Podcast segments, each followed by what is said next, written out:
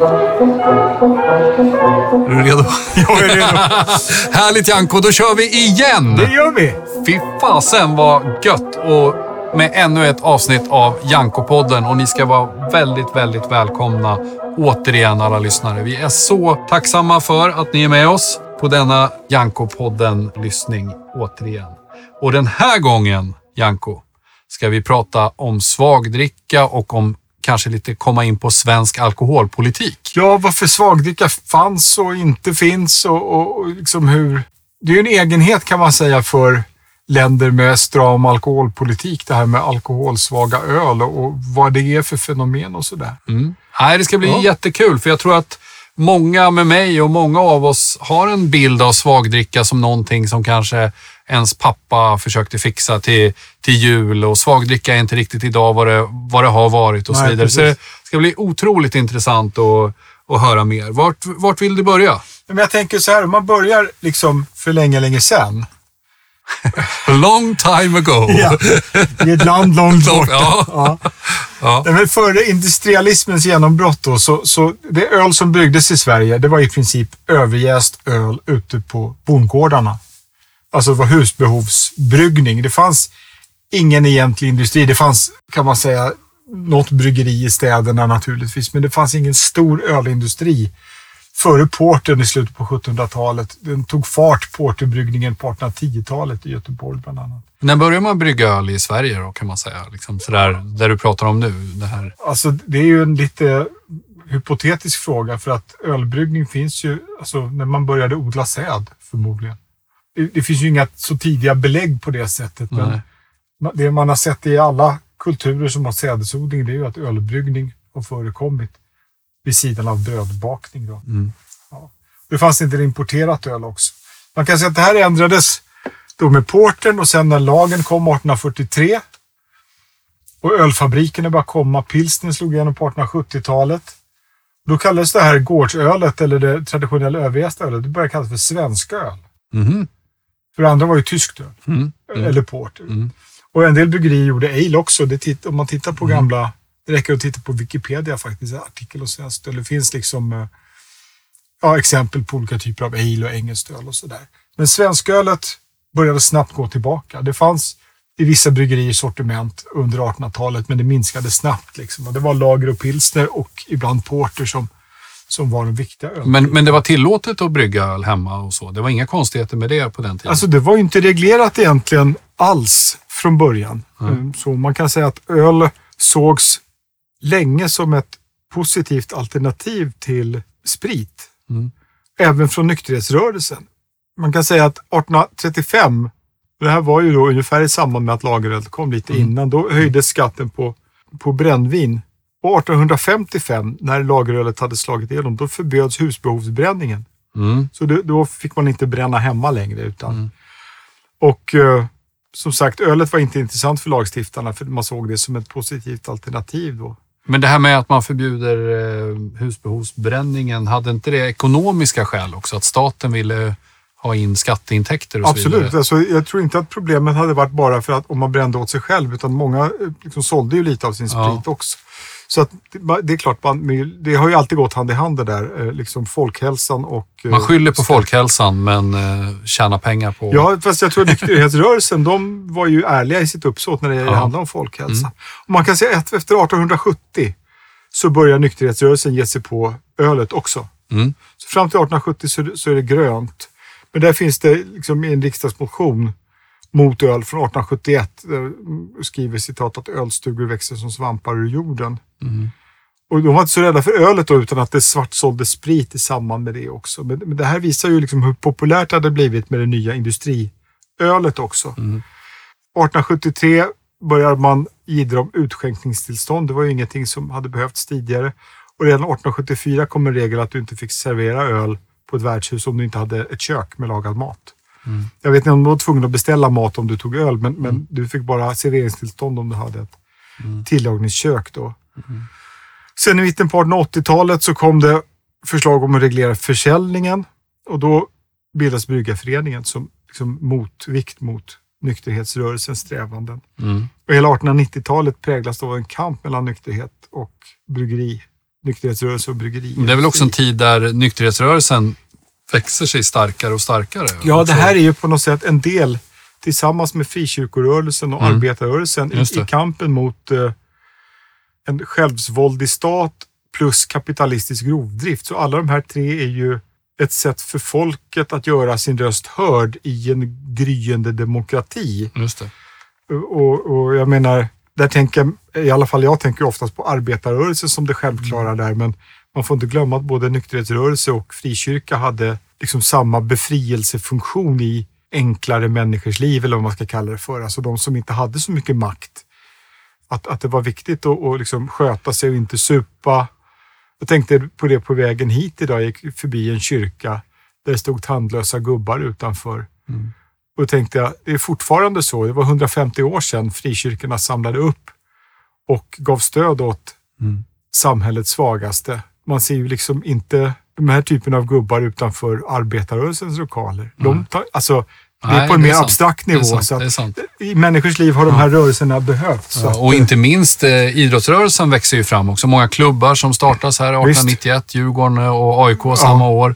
Mycket som, många av de här folkrörelserna som växer sig starka. Ja, och det är på något sätt en, en, en del av eh, demokratiutvecklingen eh, Mm. i Sverige. Tänker jag. Hur som helst, 1903 är då ett sånt där för ölvänner märkesår och också för svagdrickan avgörande. Mm. För då bestäms det nämligen att det införs en beskattning på öl Mm. för första gången ordentligt. Mm. Men det finns ett undantag.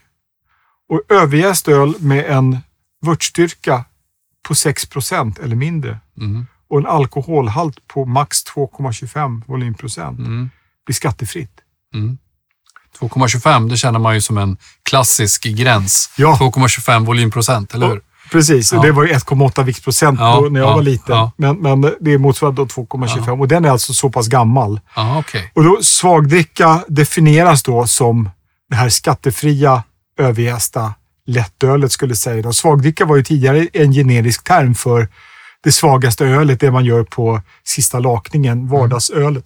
Mm. Men det blev då, man skilde på svagdricksbryggerier och öldrickbrygg, öl, ölbryggerier. Mm. Svagdricka var liksom inte riktigt samma sak som öl efter det här. Ja, just det. Om man tittar då på vad, vad svagdricka kommer att bli Mm. som en öltyp betraktat så basen är förstås malt, vatten och humle. Mm. Men för att få upp fylligheten så sötade man svagdrickan. Mm. Och de flesta använde sackarin. Mm. En svagdricka som jag provat från Gillis Skogs bryggeri i Jönköping, det finns inte kvar längre, han hade laktos. Mm. Det var ju bättre. Men alltså det var för att öka fylligheten. Mm. Och sen för att öka färgen, sockerkulör, alltså samma som i Coca-Cola. Mm. Och så jäst. Mm. Så att det är ju en ganska manipulerad öltyp. Mm. Det är ju inte tyska renhetslagarna direkt eh, Mm. med sackarin och, och sockerkulör. Men dock en öltyp.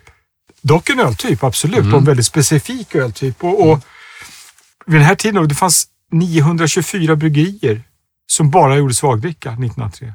924. 924. Otroligt. Där i Småland där jag brukar hänga, det fanns ett i själva Påskalavik. Sen i Emmekalv, Mm.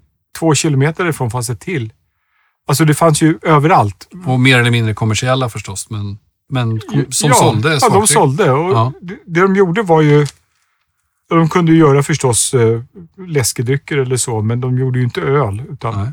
Och något som är intressant och som jag bara sett fragment av på vissa ställen och på foton och sådär. att Nu pratar man så här om, det finns bryggerier kanske i eh, alltså Zeugelbryggerier i Sydtyskland, så här urgamla bryggerier.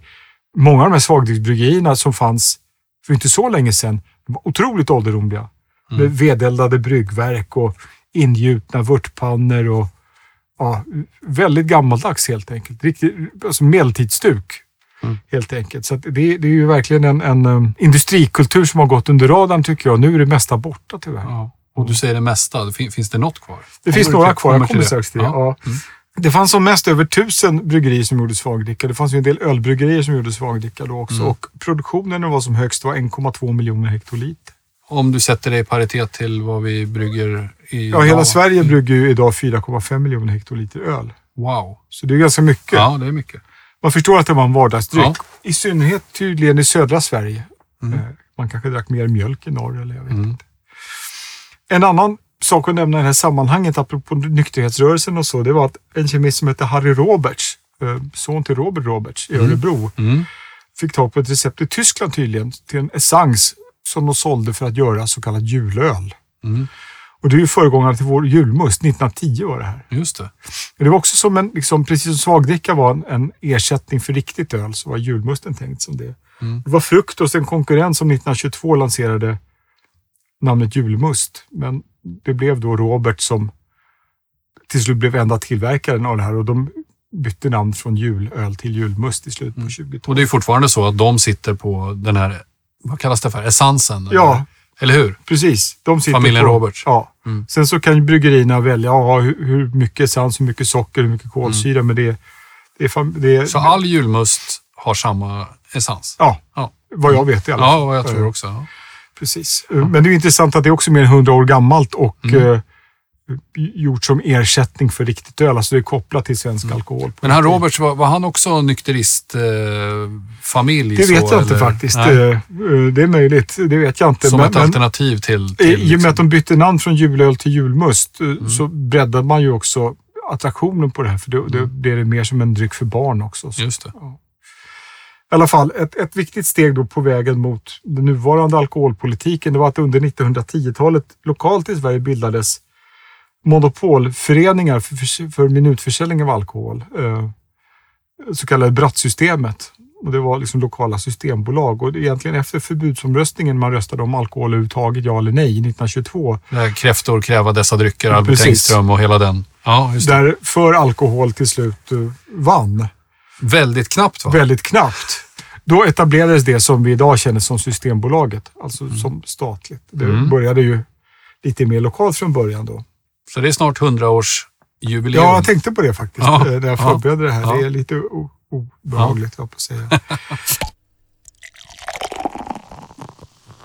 Men om man tittar då på, på liksom klassindelningen från den här tiden så har vi liksom egentligen då från början, det fanns redan före redan före eh, första världskriget en, en klassindelning av det här med, med skattefritt öl under mm, 6 procents vörtstyrka och 2,25 och det där. Mm. Men det som sen kom att etablera sig 1923 egentligen och bli under hela mellankrigstiden, det var Mm. liksom gränsen för klass 1. 2,25. Lättöl förekom inte så mycket på den tiden för det var ju beskattat och drack ju folk svagdricka istället. Klass 2, det var upp till 4 procent Mm. en vörtstyrka på 10,5. Från början hade det varit 3,6 procent Mm. en vörtstyrka på 9,5. Mm. Eller vad säger jag? 4,5. Mm.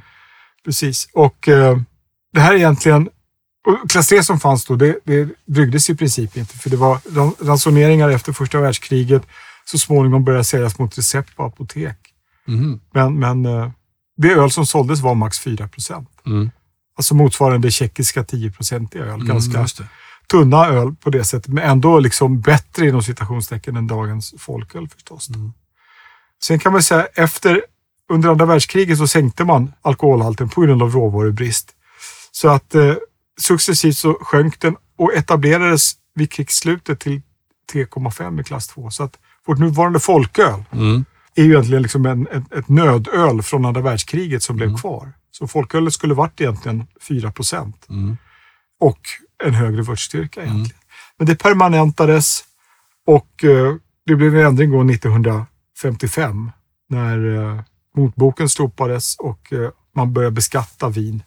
Eller vin var ju inte motbok på, men sprit började be- beskattas istället. Mm, just det. Och man tillät öl upp till 5,6 procent, alltså klass 3 i Systembolagen. Mm.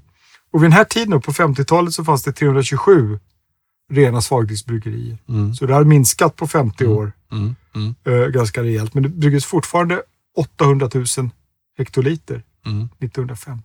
Mm. Det är mycket. Mm.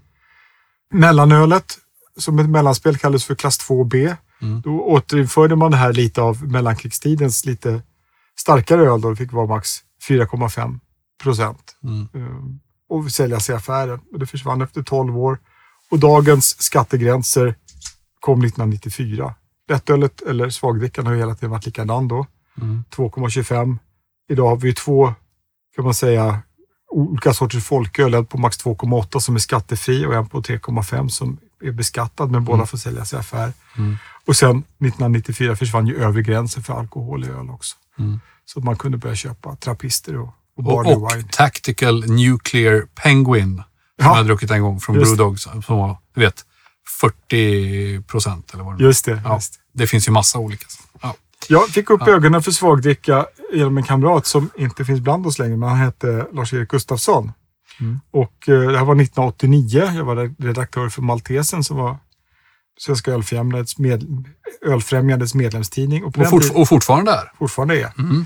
Och vi gjorde en, en undersökning och provade i några olika omgångar vid den tiden. Och, och på den tiden, 89, så fanns det 17-18 bryggerier som gjorde svagdricka. Och det man gjorde då totalt sett var 10 000 hektoliter 1989. Att jämföra med över Mm. en miljon Mm. Eh, bara Mm. kan säga, 85 år tidigare. Mm. Och på den tiden så stod Pripps för hälften av tillverkningen. Mm. Idag så finns det bara liksom, fragment kvar av det här. Mm. Tomelilla bryggan, över två bryggare i Tomelilla i Skåne, Kent Persson. Det är den enda överjästa svagdrickan som finns kvar idag. Den kan finnas i vissa konsumbutiker till jul under lite olika namn. Juldricka, svagdricka, farfars juldricka och sådär. Mm. Två bryggare eller Tomelilla bryggan. Sen finns det några till. Sandhems bryggeri utanför Mullsjö. En som heter Per Gustafsson. Det var en blixt som hade tidigare, men han är över 70 år nu. Så att Gustafsson har tagit över. Jo, som ligger i närheten, Uno Blixt. Han brygger egentligen med flera märken, så han har ju sin egen dricka, men det finns en del nedlagda bryggerier som etiketterar med sin egen etikett och använder hans. Det står ju att det är bryggt i Jo, men det, man använder ändå gamla varumärken. Du vet vad juice, eh, eh, alltså orten juice slogan är? I love nästan- you. Ja, såklart. Ja, Ja. Den Just mest det. förväntade slogan. ja, men den vann en omröstning tror jag. Ja, den är ju Så bättre bra. än Alingsås. Utan oss vore korv med mos bara korv. Va? Ja, men Alingsås och potatis och... Ja, ja, potatismos. Utan oss vore korv och mos bara korv. Men du, du skojar nu? Nej, Nej, okej. Nej. Ja, bra. nej, jo lite. Ja. Men den, det, det är en sån här, du vet, sån här myt. Det är väl någon Ja. som har skojat om det någon gång. Men Precis. det, det hade varit kul om det, Det finns en myt om att den var på riktigt. var... Ja, ja. I alla fall, jag har nämnt då Tomelilla som överjäst, Sandhem, Jo, Mm. vi har Mora Bryggeri, före detta Persgården, familjen Andersson. Mm. Och sen ett märke som heter Tallåsen som är lite hemliga, men det- den görs av Hälsinge Ångbryggeri. Mm. Sen finns ju ett bryggeri som heter Borns Mm. i Alfta. Det. De la ner sin drickabryggning 80, de startade igen 93.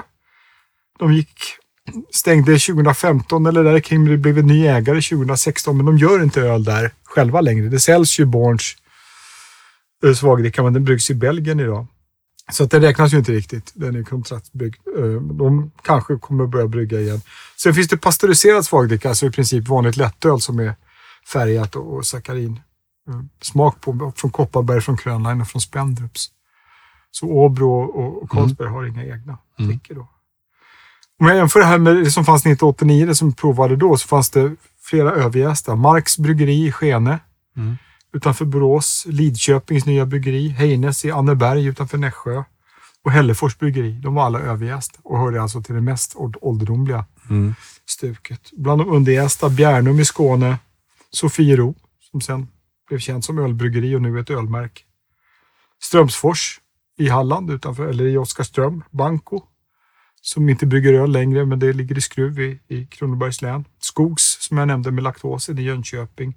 Fors nya bryggeri, Avesta och Hybo utanför Ljusdal. Mm. Det var de som fanns på den tiden. Mm. Och då tyckte jag det var lite, men idag så drömmer jag om jag har ju provat det. de flesta av dem, men det känns Ja. som en ynnest att få ha gjort det. Men finns det, ser du någon trend bland vissa hembryggare att man försöker Ja, det göra poppar det? upp ett intresse ibland. När det fanns det här Söderberkes mikroölsfestival. Jag vet Ja. att Närke kulturbryggeri vurmar för det här. Det har funnits liksom eh, på Ölands gårdsbryggeri, Ängslyckan, Virserum gjorde en, en eh, enbärsdricka. Det har liksom poppat upp, men på något sätt så det är nog en trend att det Men när du har dömt öl i Sverige då, på, jag menar på Stockholm Beer Festival till exempel, Ja, eller Beer and Whiskey Festival, eh, har, det varit, har, ni, har ni svagdricka som en, en öl? ja en, jag tror det, typ det där? finns med någon klass tror jag, men jag, jag kan inte påminna mig att jag har provat svagdricka. Är det, är det svårt att göra svagdricka? Alltså det är väl så här att svag, om du tänker dig en, en representativ svagdricka som är präglad av, av att den är tunn och blaskig och, och med sackarin det är ju inte särskilt gott. Nej. Däremot har man provat lite av de här, nu ska jag skryta att jag har provat de flesta av de här, så har du provat en Hybo, Bergakungens svagdricka eller som finns nu Tommelilla som är otroligt söt och mustig liksom i smaken. Eh, Oskarström vann en blindprovning. Heines tyckte jag var fantastiskt. Alltså det, det har något visst. Mm. Det har något visst. Det måste vara välbalanserat. Det har den här gästigheten. Sötman. Det får inte vara för mycket bismak från sackarinet. Det, det är... Det är ungefär som att brygga en pilsner. Om du går efter ett vanligt recept så får du liksom en, en vanlig stor stark. Det, det är ju inte alla förunnat att liksom lyckas göra en, en så att den smakar läckert. Men några av de här sv- svagdrickorna de varierar mycket över tid och så, men de kunde vara riktigt läckra då. Men det är väl klart kanske att man ser att den kommersiella potentialen inte är skyhög. Nej, den är ju inte det. Det är tyvärr. det är en försvinnande Ja. öltyp idag. Mm, mm. På den tiden gjorde även Åbro och Pripps svagdricka, men de är Ja. Bort. Vi kan väl tipsa också er som inte har hört det om, vi har ju ett avsnitt som handlar bara om hotade öltyper. Ja, just det. Där vi pratar en del om, om svagdricka också Just det, faktiskt. Så just att, eh, det, det kan vi också, och det finns ju andra öltyper som är hotade som man gärna, som vi brukar säga, vill gärna dra en lans för. Just det. Ja, Gamla bruna öl. ofta, ofta. Och det här är också ett gammalt brunt öl. Ja, ja. Vill ni prova svagdricka? Jag hade tänkt faktiskt eh, för första gången i mitt liv på allvar i december i år åka runt till, det står ju på hemsidan till den här bryggerier, vi står utanför ICA i Falköping, den med den klockslaget, att jag tar en sån här toktur ner till Västergötland och, och, och ja, där det nu finns för att skaffa alla drickor och faktiskt prova alla kvarvarande drickor i Sverige till jul i år. Eh, Mora har ju gått att få tag på i Stockholm, men annars inför jul är det den säsong ni ska sikta in er på. Eh, jag tror Sandhem brygger bara till jul. Mm. Eh, sen, jag menar om ni vill ha jo, svagdricka bryggd i jo med Marks etikett eller med jo-etikett, det är nog mer en smaksak. För jag tror inte att det är någon skillnad på receptet på det sättet. Men vi kan väl framåt eh, när det börjar närma sig här vid höst och jul, då kan vi ju lägga ut på Instagram och Jankopodden kanske, om vi får nys om det här Absolut. lite. För att det vi kan, vi kan ju lägga upp det eller sammanfatta det som står Ja. på respektive bryggeris Ja. hemsida. det vore väldigt kul att att ge fler möjlighet att, Ja. att prova. Men det är alltså en öltyp kan man säga då som är egentligen helt präglad, dess existens präglad av svensk alkoholpolitik, att det var skattefritt och det var verkligen folkligt en gång i tiden. Och därför är det inte så konstigt att det finns liknande öl i, i flera av våra grannländer. Det finns ju något som kallas för vitöl i Danmark. Och det är, kan man säga en rest av det gamla danskölet innan lagen slog igenom där. Med den berömda Carlsberg-legenden och så. Mm. Eh, Den, där får man låg alkohol genom att avbryta groningen, alltså man har lite enzym i. Eh, tillsätter socker och humle. Många har lakrits i sitt vitöl också. I Finland, kalja, deras svagdricka, den är på rågmalt, ofta lite socker. Den har överlevt mycket mer än i Sverige eller något annat land som vardagsdryck. Man serverar den fortfarande i skolmatsalar och på lunchrestauranger. Man kan köpa Kotikalja halvfabrikat i mataffären. Man blandar pulver med vatten och så får det jäsa lite grann. Eh, Så det är lite spännande. Östeuropa så var åtminstone förr väldigt populärt med kvass. Mhm. Man kan göra det på malt, men det vanligaste är att man bryter sönder rågbröd och lägger i vatten. Blandar med socker eller honung ibland så får du spontanjäsa. Så det blir lite laktisk syra på kolsyresätts. Svagt alkoholhaltig dryck. Eh, Väldigt ålderdomligt. Det var förmodligen så man gjorde den första ölen. Att man liksom mäskar igenom och bakar bröd i princip. Just det. Så, Så- kvass. Kvass. Mm. Mm. Och det finns inte bara i Ryssland då, utan även i, i Baltikum och Mm. Ukraina och så. Sen finns det ju andra länder som Nederländerna, Tafelbier, Small Beer, alltså sista lakningen, alkoholsvaga öl. Mm. Men det finns ju också ojäst vört. Jag tänker på norskarnas, norrmännens vörteröl. Mm. Man har ojäst vört som man kolsyresätter och säljer som någon sorts sportdryck närmast. Mhm. Malt beer eller Malzbier Karamals kallas det i Tyskland. De, ofta är de ju sötade, men det, det är, eller betraktas inte som öl för de är inte jästa, men det är ändå liksom någonting som påminner om öl som är Mm. låg alkohol i. Men ett land som du känner väl till, Tjeckien. Ja, Hur pass populärt är det med alkoholsvaga öl där? Alltså, så det började göras när jag var liten. Där på 70-talet så började man göra alkohol, al, alltså upp till 0,5 då, alkoholfritt öl. som lanserades som för bilförare och sådär. Eh, Jag tycker att man ser det, det är liksom en självklarhet på de flesta ställen idag. Eh, Det är ju Orkväll-ägda eller Asahi-ägda bryggeriet Radegast har ju licens på det Frankfurt-märket Birell. Så det har Mm. blivit stort och sådär. Så det, det är vanligt, men jag vet inte. Det, det, själv känner jag inte någon som dricker sånt, men jag, jag själv dricker mycket hellre vatten Ja. eller lightläsk. Ja, det, det är ju intressant tycker jag att se ur ett eh, varumärkesperspektiv. Då ser man ju ofta av olika legala skäl såklart att man gör reklam för det alkoholfria ölet. Ja. Som till exempel Norrlands Guld alkoholfri. Som är, ja, det, jag vet jag ser det knappt. Och Mats Mikkelsen pratar om Carlsberg alkoholfri. Det är Eh, Exakt, exakt. Blir- och, och, jag menar som... Tobbe blir har- mest nykter av alla. Ja, men du har ju också eh, i Falkenberg arenan, Falcon alkoholfri arena. Ja. Vad är det för namn? Ja, Till att börja med. Det- men det blir ju så här, det är ett sätt att sälja Falcon fast säga Falcon alkoholfri. ja man det är liksom, därför till skillnad, alltså, i alla andra länder så har ju det alkoholfria ölet ett helt annat namn. Ja, För att man inte ska besudla ja, det det. riktiga varumärket. I Sverige är det tvärtom, att Mm. man låter eh, formgivning och namn vara så likt alkoholölet som möjligt så kan man göra reklam för alkoholfria. Mm. Så, Jag tror att jag sett i, nerifrån, när det varit någon typ skidskyttetävlingar och sådär. ja, Jag har sett någon veteöl som kör ganska, om det är Erdinger eller som kör ja, alkoholfri. det. Alltså ganska stort så det. lyfter de fram det Ja. i då idrottssammanhang. Ja, och sådär. men, det är väl bra. Man det ska ju inte idrotta fullt tycker jag. Nej, speciellt inte skidskytte. Det skulle kunna bli väldigt Det intressant. Närstrid Ja, ja, exakt. Helst, jag tänkte avsluta med att nämna, vi, vi har ju pratat om liksom hur industrialismen och alkoholpolitiken Mm. tog död på, kan man säga, de, det gamla svenskölet. Mm. Men det finns ju då några liksom förindustriella traditioner kvar i Nordeuropa och, och, och, som inte bara är svagdrickande, är ju speciellt Mm. eftersom det är så präglad av alkoholpolitiken också. Och då tänker jag förstås på Gotlandsdricka. Ja, Gotlands Och-. Och det är ju forna tiders festöl kan man säga. Mm. Och det bryggdes ju förstås över hela landet från början, liknande öl. Men det är också något, har ni inte provat det och kommit i kontakt med den kulturen så är det, det är ju liksom världsklass. Mm. Verkligen världsklass. Kan du nämna bara säga vad, vad, vad är för speciellt med Gotlands Alltså det är ju ett öl. Mm. Det finns eh, kvarnar på Gotland som har egna mälterier. Mm. Där man röktorkar malten. Precis som man gör i Bamberg. Och deras, eh, de bryggerier som gör rököl i Bamberg har egna mälterier. Och det blir en rökig smak på malten. De flesta tillsätter ju ibland en del frukt eller sådär och socker för att öka alkoholhalten. Men sen bryggs det med humle. Man jäser de flesta med bakjäst. Vilket är samma art som överjäst fast den är mycket orenare. Så att ganska många Gotlandsdrickor har en lite busig karaktär kan man säga. Men riktigt välbryggda drickor är ju fantastiska.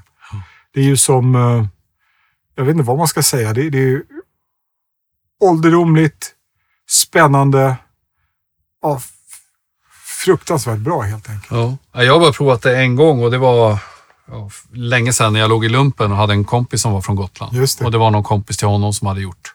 Ja. Och jag upplevde det då som alltså, väldigt orutinerad. Att jag Ja. tyckte att det var fruktansvärt svårt att dricka det. Alltså det, Det var det lite som är största halm problemet. eller lite Mm. gödselstacks-feeling liksom. Det jag tycker är det största problemet är ju det som bakgästen gör med det. Ja. Att det luktar väldigt mycket unken banan om det Ja. till exempel. Och, och att det blir äckligt helt enkelt. Mm. Tricket är väl att få fram en, en, eh, en rensmakande, ganska rökig och fyllig dricka med en del humlekaraktär. Men det är ingen som gör Gotlandsdricka som man kan köpa. På. Nej, det har funnits. Eh. Vivungs i Vänge gjorde, såldes på Systembolaget någon gång på 90-talet. Mm. Men inte nu. Det är möjligt att det ploppar upp från något eh, nytt craft brewery, Gotlandsdricka Just det. på det sättet. Ja.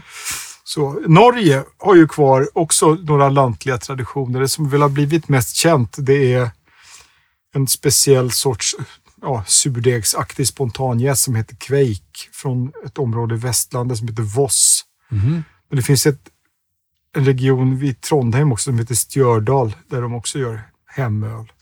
I Finland Sahti, det är ju deras hemöl som påminner om Gotlandsdricka rätt mycket. Eh, kanske med mindre rökig karaktär då, utan det är vanlig rågmalt ofta. Eh, och överlevde på landet som hemöl i, i framförallt eh, ja, mellersta och västra Finland, Tavastland och där. Och det började för x antal år sedan säljas genom monopolet så att man kan köpa Sahti på Alko i Finland. Mm. Och det finns på vissa krogar också. Eh, Jag dricker alltid Sahti när jag kommer till Helsingfors. Det finns liknande öl i Baltikum, Litauen. eh, Lär vara extra spännande. En kamrat som heter Mikael Göransson har varit där och sagt att jag borde verkligen åka dit när det gäller liksom hemölstraditioner. Mikael Göransson, han med YouTube-kanalen Alltid hungrig. Alltid hungrig. Som vi kan tipsa om. Ja, Trevlig snubbe och trevlig kanal. fantastiskt. Ja. Det är allt lycka åt hans kanal Verkligen. och många fina Ja, kitchen hacks som man har där. ja mycket. Mm. Sen när jag, in, researchen inför det här avsnittet så stötte jag på att man har gjort någon sorts hemöl i Mellanöstern och på Balkan. Mhm. Alltså i turkiskspråket och, och persiskspråket område. Kanske framförallt där inte islam var så stark. Som heter Boza. Mhm. Och det kan vara orsaken till att Booze. kröka heter booze. På, eh, det finns flera andra förklaringar också. Killgissar du nu eller? Nej, alltså det är någon annan som har killgissat. Ja, Jag åt det, det finns kopplingar till ordet böse som är arg eller busig. Liksom. ja, just det. Att det är något gammalt germanskt ord för lite yrsla. Liksom. Ja, Men jag tyckte att det var coolt att det fanns ett hemöl som heter Boza i alla fall i Mellanöstern. Mm. ja på det är väldigt coolt. Ja. Sen något som jag eh, avslutningsvis vill nämna som, som eh, också är förindustriellt och som är fantastiskt. Det är ju vallonölet som bryggs eh, fortfarande av en vallonättad familj gädda i Sverige. Eh, på bruken gjorde ju vallonerna sitt eget öl. Eh, vi kan gissa att det kanske var i lite belgisk stil, åtminstone det vallonöl som görs idag. Är någon sorts eh, inhemsk variant av Oud Bruin och eh, det är vallonöl som görs idag. Det bryggs varannat år nytt och sen så dricker man ur den trätunna som finns och som har funnits i mer än 200 år med öl i. Man tömmer aldrig ur allt det ölet. Man lägger på färskt öl på det gamla ölet. Ja, ni kan själva föreställa er. Det, det är, jag darrar bara jag pratar om det nu. Eh, Det tycker jag är Sveriges allra coolaste grej i ölkulturen. Då är det cool- coolt att vi har gammal porter, ett märke från 1836. Det är coolt att vi har kvar svagdrickor som är överjästa. Eh, Det är coolt med Gotlandsdricka, men jag tror nog vallonölet är det coolaste av dem alla. Så nu har jag fått det sagt. Härligt. Och vet du vad som är mer är coolt? Nej, Att sitta och prata med dig så här. I, ja, inte är samma att timmar. sitta med dig. Ja. Det är, Det är fantastiskt och jag tycker att det här var otroligt intressant att höra om, om svagdrickan och alkoholpolitiken ge- genom åren. Det är en, en viktig del av vår kultur som jag tror många inte kanske har koll på. nej, precis. Just vår inställning till Boza. Boza. Ja. Det får bli slutordet för idag. Tack ska du Okej. ha. Tack själv. Hej då.